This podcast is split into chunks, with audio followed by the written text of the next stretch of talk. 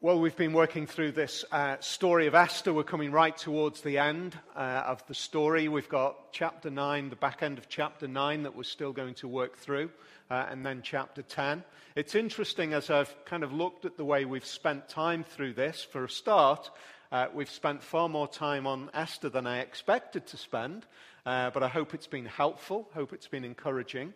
Uh, but also, what I've noticed is that we've spent more time at the beginning and we've spent more time at the end. We, we did the middle, middle chapters pretty much in one chapter at a time.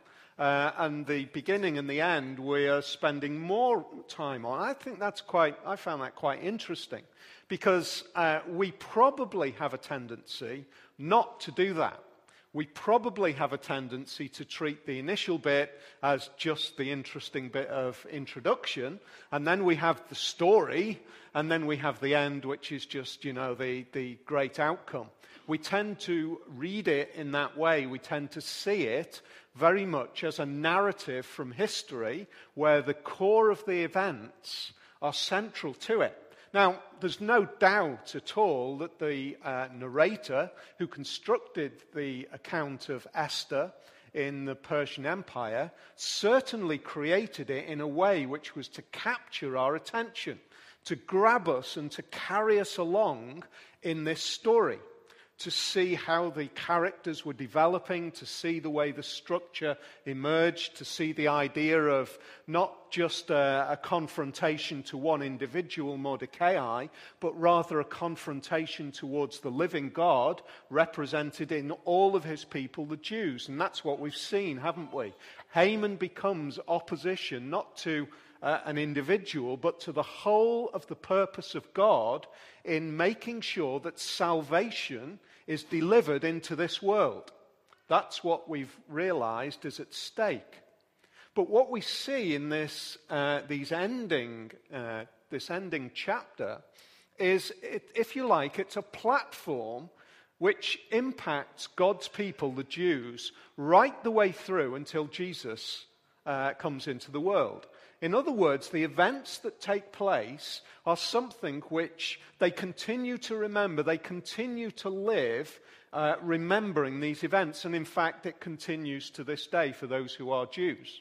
Uh, so, what, what, why are we where we are? Why do we remember it as believers in Jesus? And why is it relevant to us? Well, what we've already seen in last week was that the the evil opposition to God represented in Haman has been destroyed. And what we saw was the idea that the representation towards God was not just representation of a particular moment, but rather the long term uh, impact of the threat towards salvation. And the idea that in Haman and his sons, there was the idea that God's salvation wins, the long term purpose for his offspring win, and the long term of those who oppose ends.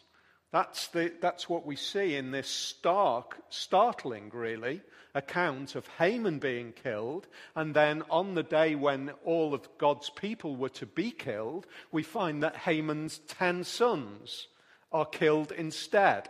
In other words, the, the Bible, in this stark way in which God was willing to communicate to the ancients, in the language that they understood, which was the language of power and the language of the sword, God was willing to communicate in that stark way your determination to stand opposed to me from generation to generation will be destroyed.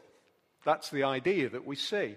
Now, what we see in this particular section, we, we read an introduction, which, if you like, creates the foundation for that, which was the, uh, the king asking uh, Queen Esther what had gone on, what was her wish. Well, she wished for more. What we see as a follow on is we see that there is uh, rejoicing as a result of what has gone on. So we see in verse uh, 23, uh, we see this get that up on the screen. So the, the Jews agreed to continue the celebration they had begun, doing what Mordecai had written to them. So there's this, uh, there's this little indication of the response that, ha- that God's people had, the response of the Jews, as a result of the destruction and turning around of those who were the threat or the enemy. There is rejoicing, there is celebration as a result of it. I think that really strikes at the very core of our human identity, doesn't it? There is something in us which just instinctively would wish uh, to, to rejoice, to celebrate, to, to, to have a great time, to be happy, to be surrounded by a whole load of other people who equally want to celebrate. I kind of look out and I think, maybe there's one or two don't want to celebrate. Uh, maybe, you know, there are reasons why we might not feel as though we want to celebrate. Well, even if you think about that, even the fact that we might feel as though I don't want to celebrate, even that in and of itself says that celebration is a great thing. Because what we're actually saying is, I feel challenged, I feel threatened, I feel downcast. There are all sorts of issues in life which are stopping me from celebrating, and that fills me with sadness. But the core of me would wish to celebrate. We see it erupting in our consciousness on certain occasions. You know that there are moments in life that no matter what is going on, that you can't help but be happy and celebrate and be joyful. Whatever that is, whatever that is for you, there are times when that explodes out. We see it actually on national and even international scales as well. We see it maybe within families, we see it in uh, smaller communities, we definitely see it on national scale. We've seen over these past uh, years, on a number of occasions, uh, the destruction of the regime of a dictator, which has caused a spontaneous response of celebration throughout the country. I guess that most of us can imagine in our minds, we can see the pictures that we saw on TV as that statue of Saddam Hussein uh, was dragged down and there was celebrating as a result of the destruction of a dictator. Now, one of the sad things that we see is that no matter how much we celebrate, that celebration very often follows with sadness and more grief. And I guess for many of us, we think, hey, do you know what? I'm, ju- I'm, ju- I'm done with celebrating. I don't want to celebrate anymore because it seems as though Every time that I celebrate, something else comes along and it hits me. And it knocks me back. And I'm done with it now. I think that is very understandable, completely understandable in the world that we live in today. And yet, at the same time, I want to encourage you this afternoon that what this little section of the Bible gives us is a foundation, a platform that encourages us to realize that the purpose of God in the world is to bring about a celebration. The purpose of God in the world is to bring about joy. Isn't that an amazing thought? Why don't we? Why aren't we filled with joy. Because we, we know that something else might come along and get us. The purpose of God and what we see in this little section here is a preparation for us to say there is something bigger, there is something better, which is a complete, unending celebration. That is the trajectory of God's purpose. In other words, if we connect the whole of the story of Esther and this little section, we might be able to realize that, that what we see is God saving his people in the story of Esther that erupts in celebration. And that's a little picture of a much bigger purpose, which is across the whole of time, across the whole of history, God saving his people to bring an eruption of celebration. Now, God's salvation in the story of Esther is temporary. God's salvation over the whole of history is permanent. Let's see how this works out. First thing we see is that the Jews are celebrating. They celebrate uh, in verse uh, 21. We see they celebrate annually. The 14th and 15th day of the month of Adar is the time when the Jews got relief from their enemies, and as the month where their sorrow was turned into joy and their mourning into a day of celebration. That is a really important phrase that the story uh, constructor, the narrator, uses. He's using a very purposeful set of words.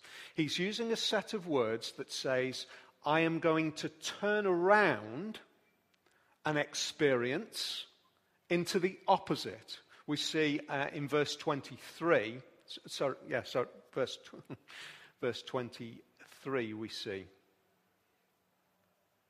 verse 22, we see, sorry, uh, we see the uh, sorrow turned to joy and mourning to celebration.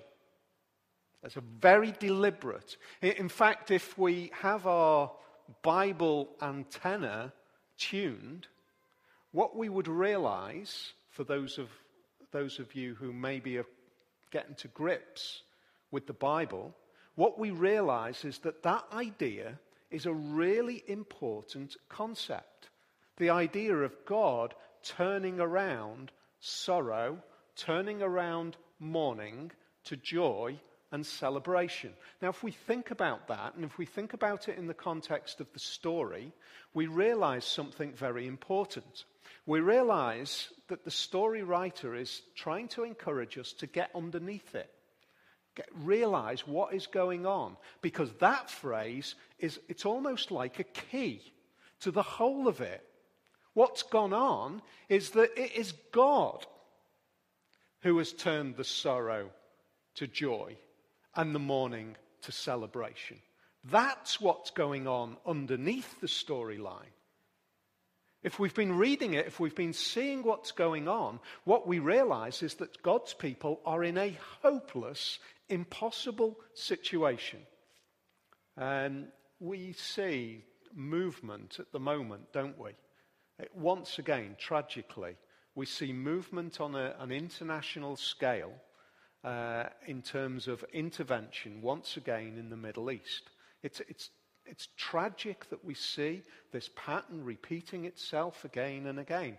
Uh, whatever your political views, it's a tragedy that we see uh, violence and bloodshed on the agenda once again. What a, what a terrible, sad world that we live in. And yet, what we have also seen on countless occasions is that we see a, an, a, a military force that is in human terms, impossible to stand against. You remember the phrase, some of you will remember the phrase shock and awe. If you remember that phrase from the past, it's the idea of a military power intervening in such an incredibly overwhelming way that with a kind of shock and awe, the victory is won almost immediately. It's overwhelming.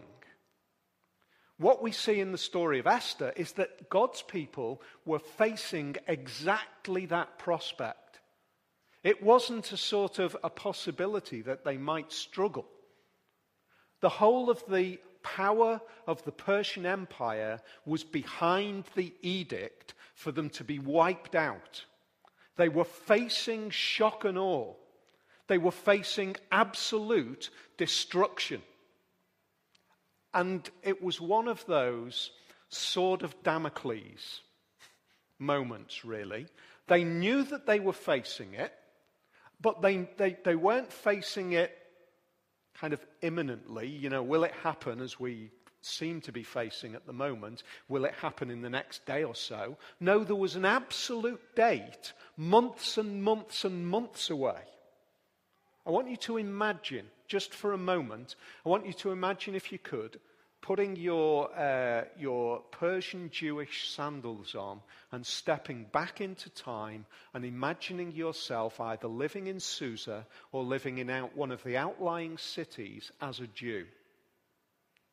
You are facing the prospect of spending months and months living in the knowledge that there is going to come a day when you and your family are going to be wiped out.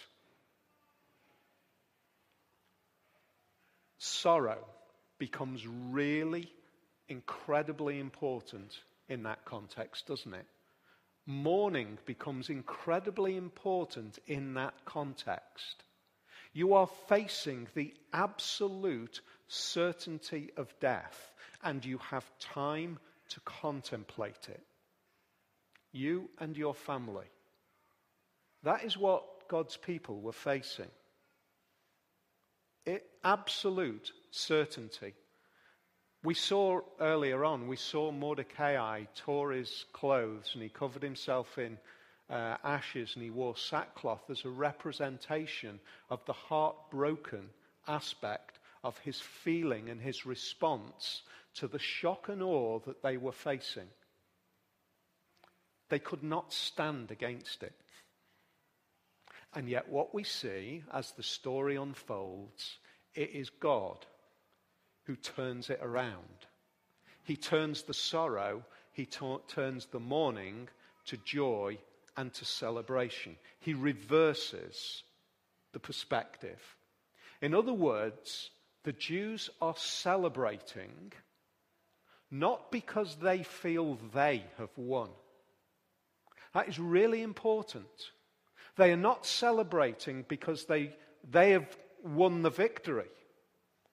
There is, a, there is a response of celebration because they are deeply conscious that it is God who has intervened in the whole of this situation to reverse the impossible. And we see that they continued to celebrate. They celebrated because they're. Notice the way it's written in verse 22 uh, as the month when their sorrow was turned. It doesn't say when they turned their sorrow. It says when their sorrow was turned. It's a beautiful little narrative tool that the writer uses so that the, the switched on reader is able to recognize that those who are celebrating are not celebrating because they have won, but because once again they have seen that God has won. Isn't it fascinating? We said right at the very beginning of this uh, study in this book. It's fascinating, this book, because God is not mentioned by name. I think that verse screams the hand of God. It screams the name of God without using his name. It's as though God is shouting, I am here in the silence. I am working it out. Now, the other thing that we, we also see is that it fits a pattern. It fits a pattern of how God works. It fits a pattern of how God has worked, and it actually fits a pattern of how God will continue to work. It's as though God is determined again and again and again in the lives of the the heroes of the Old Testament, again and again, he is determined to create an environment which, which is just like this. It's impossible. Uh, the game is up. I am completely opposed. There is no way out of this. And yet, God intervenes. It's as though repeatedly through the Old Testament, God is setting a pattern He's setting a picture to say, you need to understand this is how I work in the world. I work in a way which makes sure that you understand that it is me that is working it. Let me give you a few, just a few examples. Uh, there was a, the founder of the Israel, nation of Israel, Father Abraham. He was asked by God to go and to sacrifice his son, which is mind blowing, isn't it? A son who was promised. God allows Abraham to go right the way up the mountain carrying the wood. He allows Abraham to get right to the very point where literally the dagger is in the air, ready to kill his son. And it is at that point that God intervenes. God, God, what was God doing? Was he saying, I want to test you to see whether you, you're really faithful? He's, he's creating a pattern to say, This is how I'm going to work. I'm going to allow you to go right to the very extreme, to the point where you think the game is up, so that you know that it is me that intervenes. We see it in Joseph in Egypt. Joseph, on uh, one occasion, is accused uh, of, uh, of a crime against the wife of his boss. And he ends up in prison. He's already been thrown into a pit by his brothers and sold into slavery. I mean, it, Joseph's life is an impossible uh, experience of hopelessness again and again, sold by your brothers into slavery, told, telling their older father that he's been killed by a wild animal. Just get rid of his name from this family. Sold into slavery, ends up in Egypt, rises to prominence in the house of Potiphar, uh, and then he's accused uh, of uh, sexually abusing Potiphar's wife when in actual fact it's Potiphar's wife who's making a play on him. He ends up in prison for years. It seems as though the, it's impossible for him to resolve this situation. In the ancient days, when you went in prison, you just went into prison. You stayed there, pretty much unless there was some sort of resolution. And yet God takes him right to the very point of thinking it can't be reversed, and then he intervenes in the most remarkable of ways. We read David's account again and again through the book of Samuel and also through the Psalms, how he feels as though, read his words, uh, if you like, through the Psalms, be one with his experience. I, that's do, do you sometimes feel as though life is just an impossible series of opposition? Just one thing after another. David is your soulmate. If you read the Psalms, what you will see is that he experiences just that. Again and again and again, he talks about opposition. He talks about being stretched to the very ends of his experience, as though God is taking him beyond. And yet, again and again, he's able to say, But I trust in this God. I trust in this God who has promised faithfully uh, to hold on to me, and we see that God intervenes in the life of David again and again. As, his, as the king who was appointed at that time, Saul, seeks to take his life. And God takes David to the extreme, to the point where he thinks it's over, so that David knows that God is intervening. It's a pattern that God sets. You know, very often we don't even see that God is doing that in our lives. One of the problems is that we very often don't actually see that we are in real danger. I think that's one of the tragedies. We don't understand the kind of danger that we're in. You've probably heard very often um, how somebody has expressed how God has helped them in a remarkable way, maybe saved them from a particular tragedy, whatever it might be. Uh, there was, there's just the most remarkable video has appeared on YouTube. It, I can't quite work out, you know, the video camera with the little date in the corner. It's dated the 31st of the 8th, 2013, which, which means that it must have been filmed yesterday if the video camera is right. Um, it's the most amazing scene. It's uh, of a, a landslide in Taiwan. And uh, for some reason, somebody is filming out of a car uh, as they're driving along. Uh, and right on ahead of them is another car. I think it looks like a taxi. Is is driving along the road, and suddenly there's a whole load of uh, kind of muck and soil and all of that kind of thing just washes across the road, hits the car, knocks it slightly sideways as clearly a landslide hits the road. What follows is a boulder falls off the mountainside into the road and kind of rocks towards the car and falls back. Literally, the boulder is uh, one and a half times the, the height of the car. It is this enormous, huge boulder that literally rocks towards it and pulls back.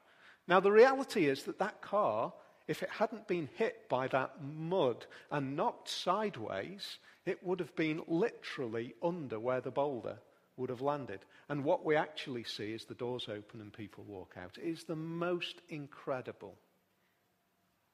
Know, I think that that's very often a picture of where God takes us to. To the very extreme.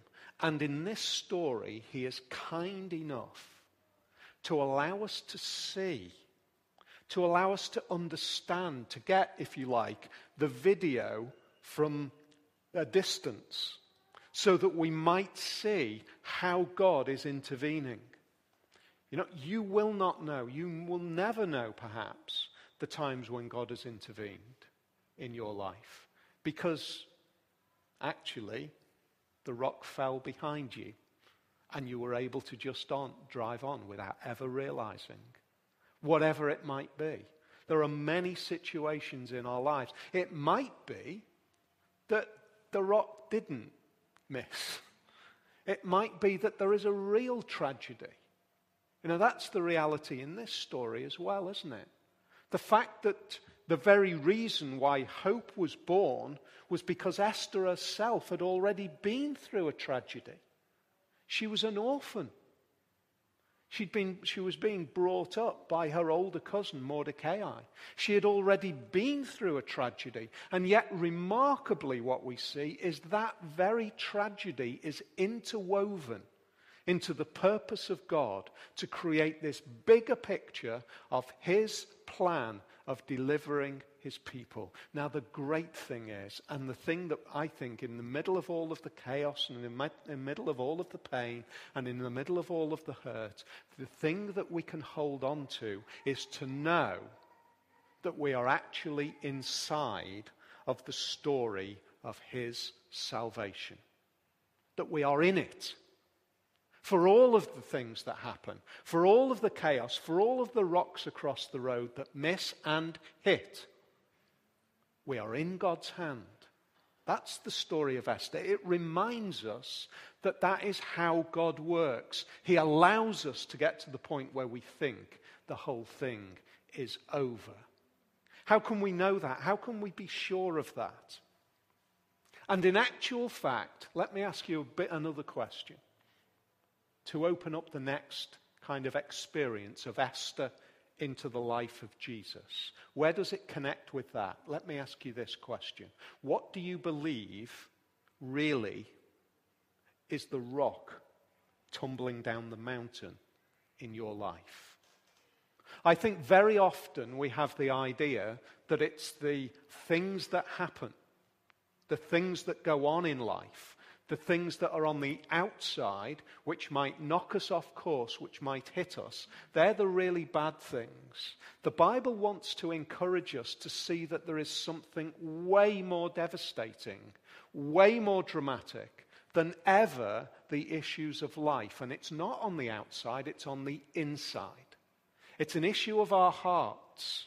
It's an issue of the problems that we have going on. The Bible makes it really clear that the biggest enemy that we have is not the challenges of the events of life, it's the challenges of our own heart and human experience. The fact that we like to think that we're all on the side of the good, and yet the Bible convinces us we're far more on the side of Haman. We're far more on the side of rebellion. We're far more on the side of being in opposition to God. Romans chapter 3 puts it like this As I've written, there is no one righteous, not even one. I, it's just the most beautifully leveling of verses. You might look around and you might think one of two things. You might, you might think, uh, I'm better than XYZ. And this verse says, we're on a level. There's no one righteous. You might look around and you say, I'm never going to be able to live like XYZ. And the Bible says, we're on a level. There's no one righteous. The great thing is that the Bible levels us all. You know, we love to think in this kind of idea of where am I in terms of my righteousness? Where am I in terms of my, how good I am as a person? How, how often have you heard or said, you might still say, you know what, I'm, I'm actually quite a good person. I try to do X, Y, Z. The Bible says when it comes to the righteousness of God, it's all noise. It's just noise. It's just tiny little difference. It's like the crackle of the radio. The, the spectrum of right and wrong is just no one is righteous. There is no one who understands. There is no one who seeks God. You might say, but I know a whole load of people in this room who are seeking God. And I would say, you're absolutely right. There's a whole load of people in this room who are seeking God. But the reality is, it's not because they've decided to seek God, it's because God's got a grip on them and said, Right now it's time to seek me. Because by nature we are not righteous and we do not seek God. All have turned away. They have together become worthless. There is no one who does good, not, no, not even one. That's really, it's really straightforward. So, where does this fit into this idea of celebration?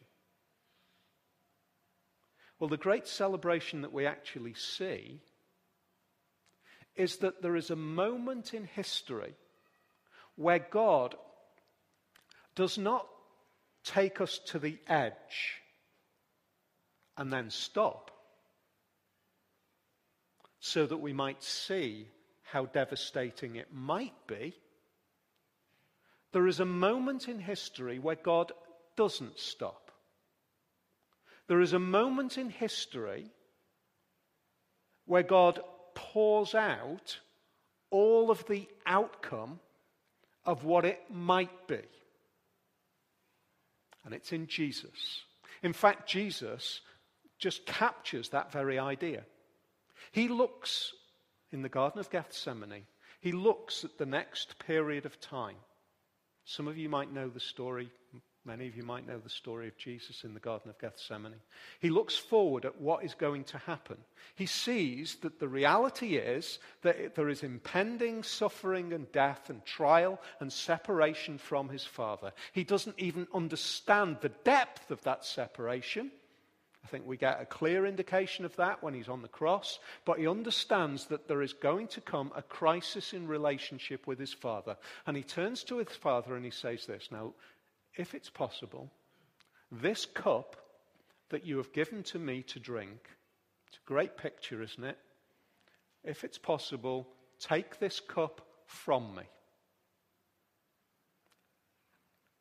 Imagine if you were a Jew. That is effectively what you would have been saying in the Persian Empire in the day of Esther, during those months leading up to the very day where everybody is going to be slaughtered. There's a great parallel there. You'd have been saying, if it's possible, Lord, take this cup from our lips so that we don't have to drink this death. And God says, Yeah, I will. I'll deliver you. But Jesus says, Take this cup from my lips so that I don't have to drink this death. And his heavenly Father stays silent. In fact, more than that. The book of Isaiah tells us this. The book of Isaiah, in fact, chapter 53, says that it is God who actually resolves to deliver the death sentence on Jesus. It's the most breathtaking. God, the Father, bruises, crushes the Son. It's as though the Father is hearing the prayer of Jesus deliver this cup from me.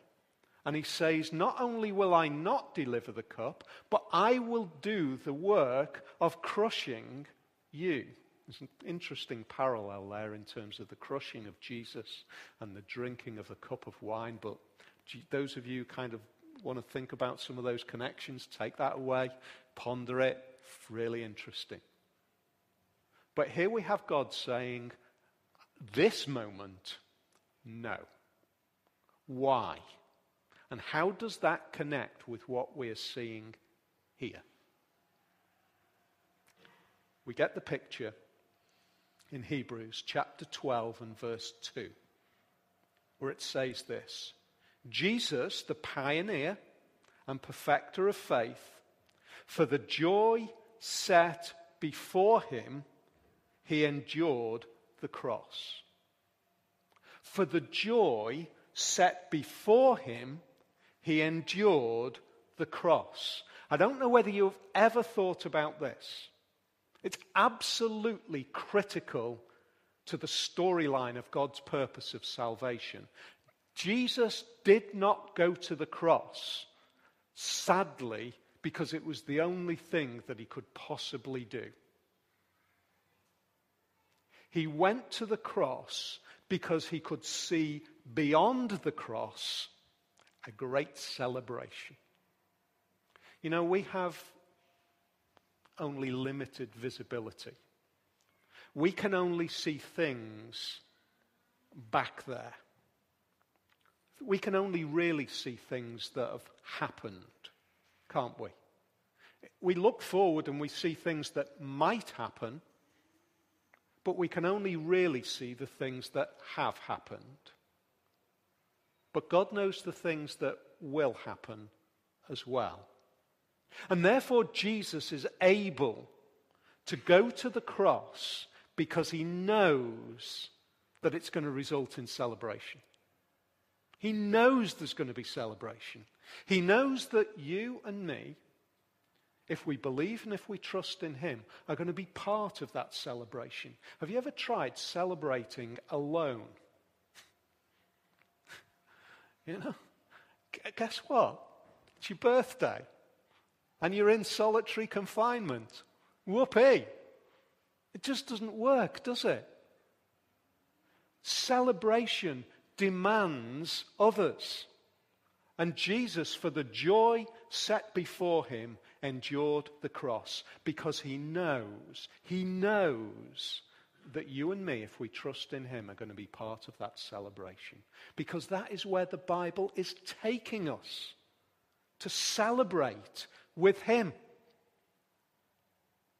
Why is death part of it? Because the enemy inside needs to be destroyed for the celebration to be possible. We can't celebrate when we're unrighteous. And the Bible's already told us that no one's righteous. The great news is that Jesus endured the cross because he was there purchasing a people who would celebrate with him. He used exactly the words of Esther when he says this Blessed are you who hunger now, for you will be satisfied. Do you feel spiritually desperately hungry at times? If you trust in Jesus, he will satisfy you. Blessed are you who weep now, for you will laugh. Isn't that fascinating?